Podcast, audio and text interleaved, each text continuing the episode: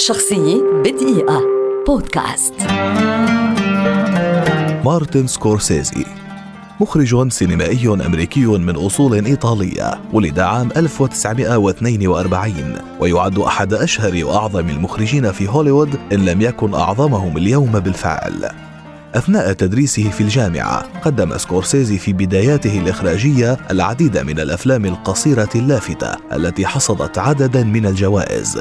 ثم وقع أول فيلم طويل له باسم Who's That Knocking at My Door عام 1967 لكن انطلاقته الحقيقية كانت في فيلم Mean Streets عام 1973 مع الممثل الكبير روبرت دينيرو الذي سيتحول فيما بعد إلى رفيق دربه. ترشح خلال مسيرته لأوسكار أفضل مخرج ست مرات وفاز بها مرة واحدة عن فيلم The Departed عام 2006 بالإضافة إلى حصوله على عدد هائل من الجوائز العالمية والتكريمات عن أفلام رائعة أخرجها تحولت إلى تحف وأيقونات سينمائية مثل Taxi Driver Goodfellas Casino Raging Bull Gangs of New York The Wolf of Wall Street The Aviator Cape Fear Shutter Island وغيرها.